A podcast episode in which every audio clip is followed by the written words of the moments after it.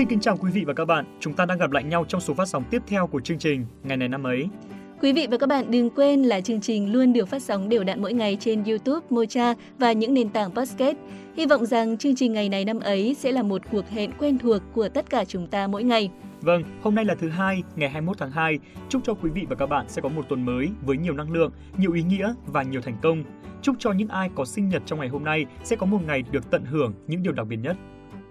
Vâng, và trong một ngày bận rộn như hôm nay thì chúng tôi sẽ không để mất thêm thời gian của quý vị và các bạn nữa. Chúng ta sẽ cùng khám phá những câu chuyện về các nhân vật có liên quan đến ngày 21 tháng 2.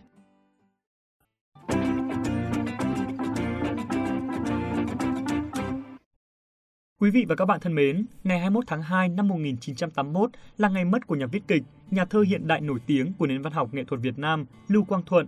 Ông còn được biết đến là cha của nhà viết kịch, nhà thơ Lưu Quang Vũ. Nhà viết kịch Lưu Quang Thuận sinh năm 1921 tại Đà Nẵng. Trước năm 1945, ông có một số bài thơ đăng báo. Ông tham gia hoạt động Việt Minh từ năm 1946, sáng lập nhà xuất bản Hoa Lư, sáng lập và làm chủ biên tạp chí sân khấu, số đầu tiên ra ngày 20 tháng 11 năm 1946 và là Giám đốc Việt Nam Thư ấn Cục của Chính phủ Việt Nam Dân Chủ Cộng Hòa tại chiến khu Việt Bắc.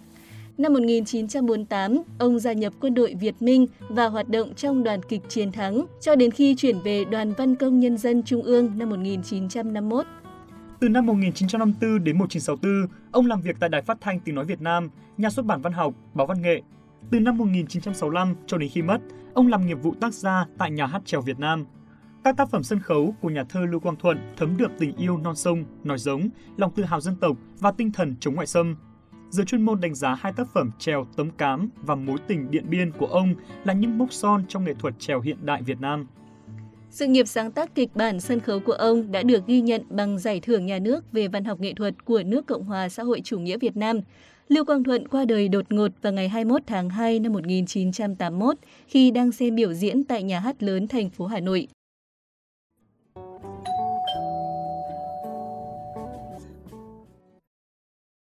Vâng, thông tin trên đã khép lại phần sự kiện trong nước đáng chú ý của ngày hôm nay. Bây giờ xin mời quý vị và các bạn cùng tới với những sự kiện trên thế giới.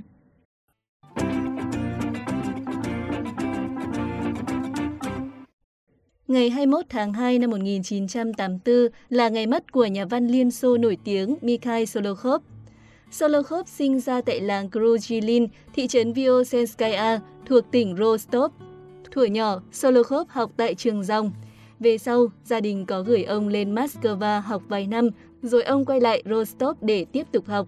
Nội chiến Nga bùng nổ, Solokhov bỏ giờ việc học, gia nhập lực lượng trưng thu lương thực cho Ủy ban Cách mạng. Lên Moscow năm 1923, Solokhov xin được làm chân kế toán của một văn phòng nhà đất. Với mục đích theo đuổi văn chương, chàng thanh niên 18 tuổi ấy hăng hái hòa mình vào bầu không khí nghệ thuật sôi nổi của thủ đô. Năm 1926, Solokhov cho in hai tập truyện ngắn, Chuyện sông Đông và Thảo Nguyên Xanh. Năm 1927, Solokhov hoàn thành quyển 1 của bộ tiểu thuyết Sông Đông êm đềm. Năm 1928, tác phẩm được in trên tạp chí Tháng 10. Ngay lập tức, tên tuổi của Solokhov vang dội. Tác phẩm này được hoàn thành năm 1940 và được trao giải thưởng nhà nước năm 1941 và sau này, năm 1965 đã mang lại cho ông giải thưởng Nobel Văn chương.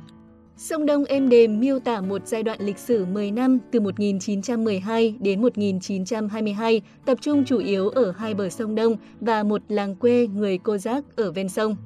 Chuyện kể về số phận con người trong chiến tranh, sự đúng sai của những quyết định trong cuộc đời mỗi con người, quan niệm về tình yêu, hôn nhân và ngoại tình.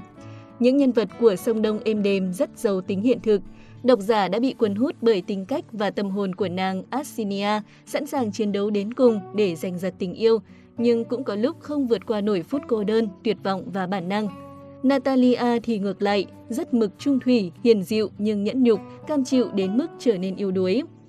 Sông Đông êm đềm được chuyển thể điện ảnh 3 lần, năm 1930, phim câm, năm 1958, phim màu trên màn ảnh rộng, và năm 1992, phim truyền hình 7 tập Solokhov và bộ tiểu thuyết vĩ đại Sông Đông êm đềm của ông là tượng đài văn học của Xô Viết. Bộ tiểu thuyết nổi tiếng của ông là Đất vỡ hoang. Tiểu thuyết này được trao giải thưởng Lenin năm 1960. Solokhov thực sự là con người vĩ đại của văn học Nga. Tại quê hương của ông, nơi ngôi nhà mà Solokhov từng sống, nay đã trở thành viện bảo tàng. Đều đặn hàng năm đều diễn ra lễ hội Mùa xuân Solokhov. Đây là một hoạt động văn hóa đã được duy trì trong suốt 20 năm qua.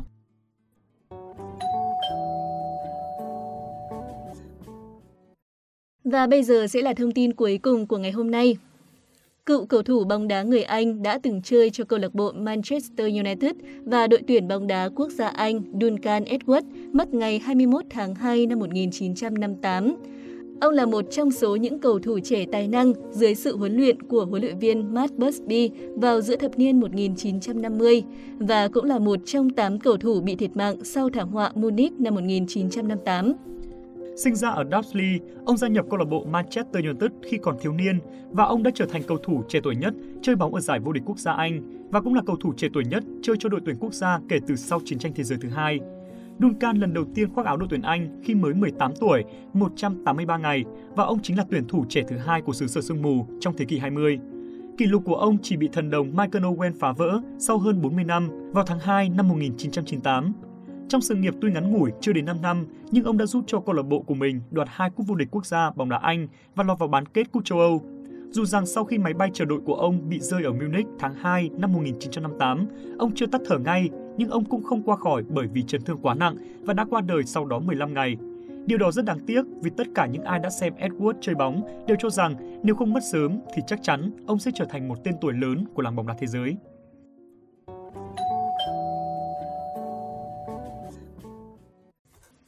Đến đây thì thời lượng của ngày này năm ấy đã kết thúc. Huyền Trang và Phạm Kỳ xin được nói lời chào tạm biệt. Hẹn gặp lại quý vị và các bạn vào ngày mai.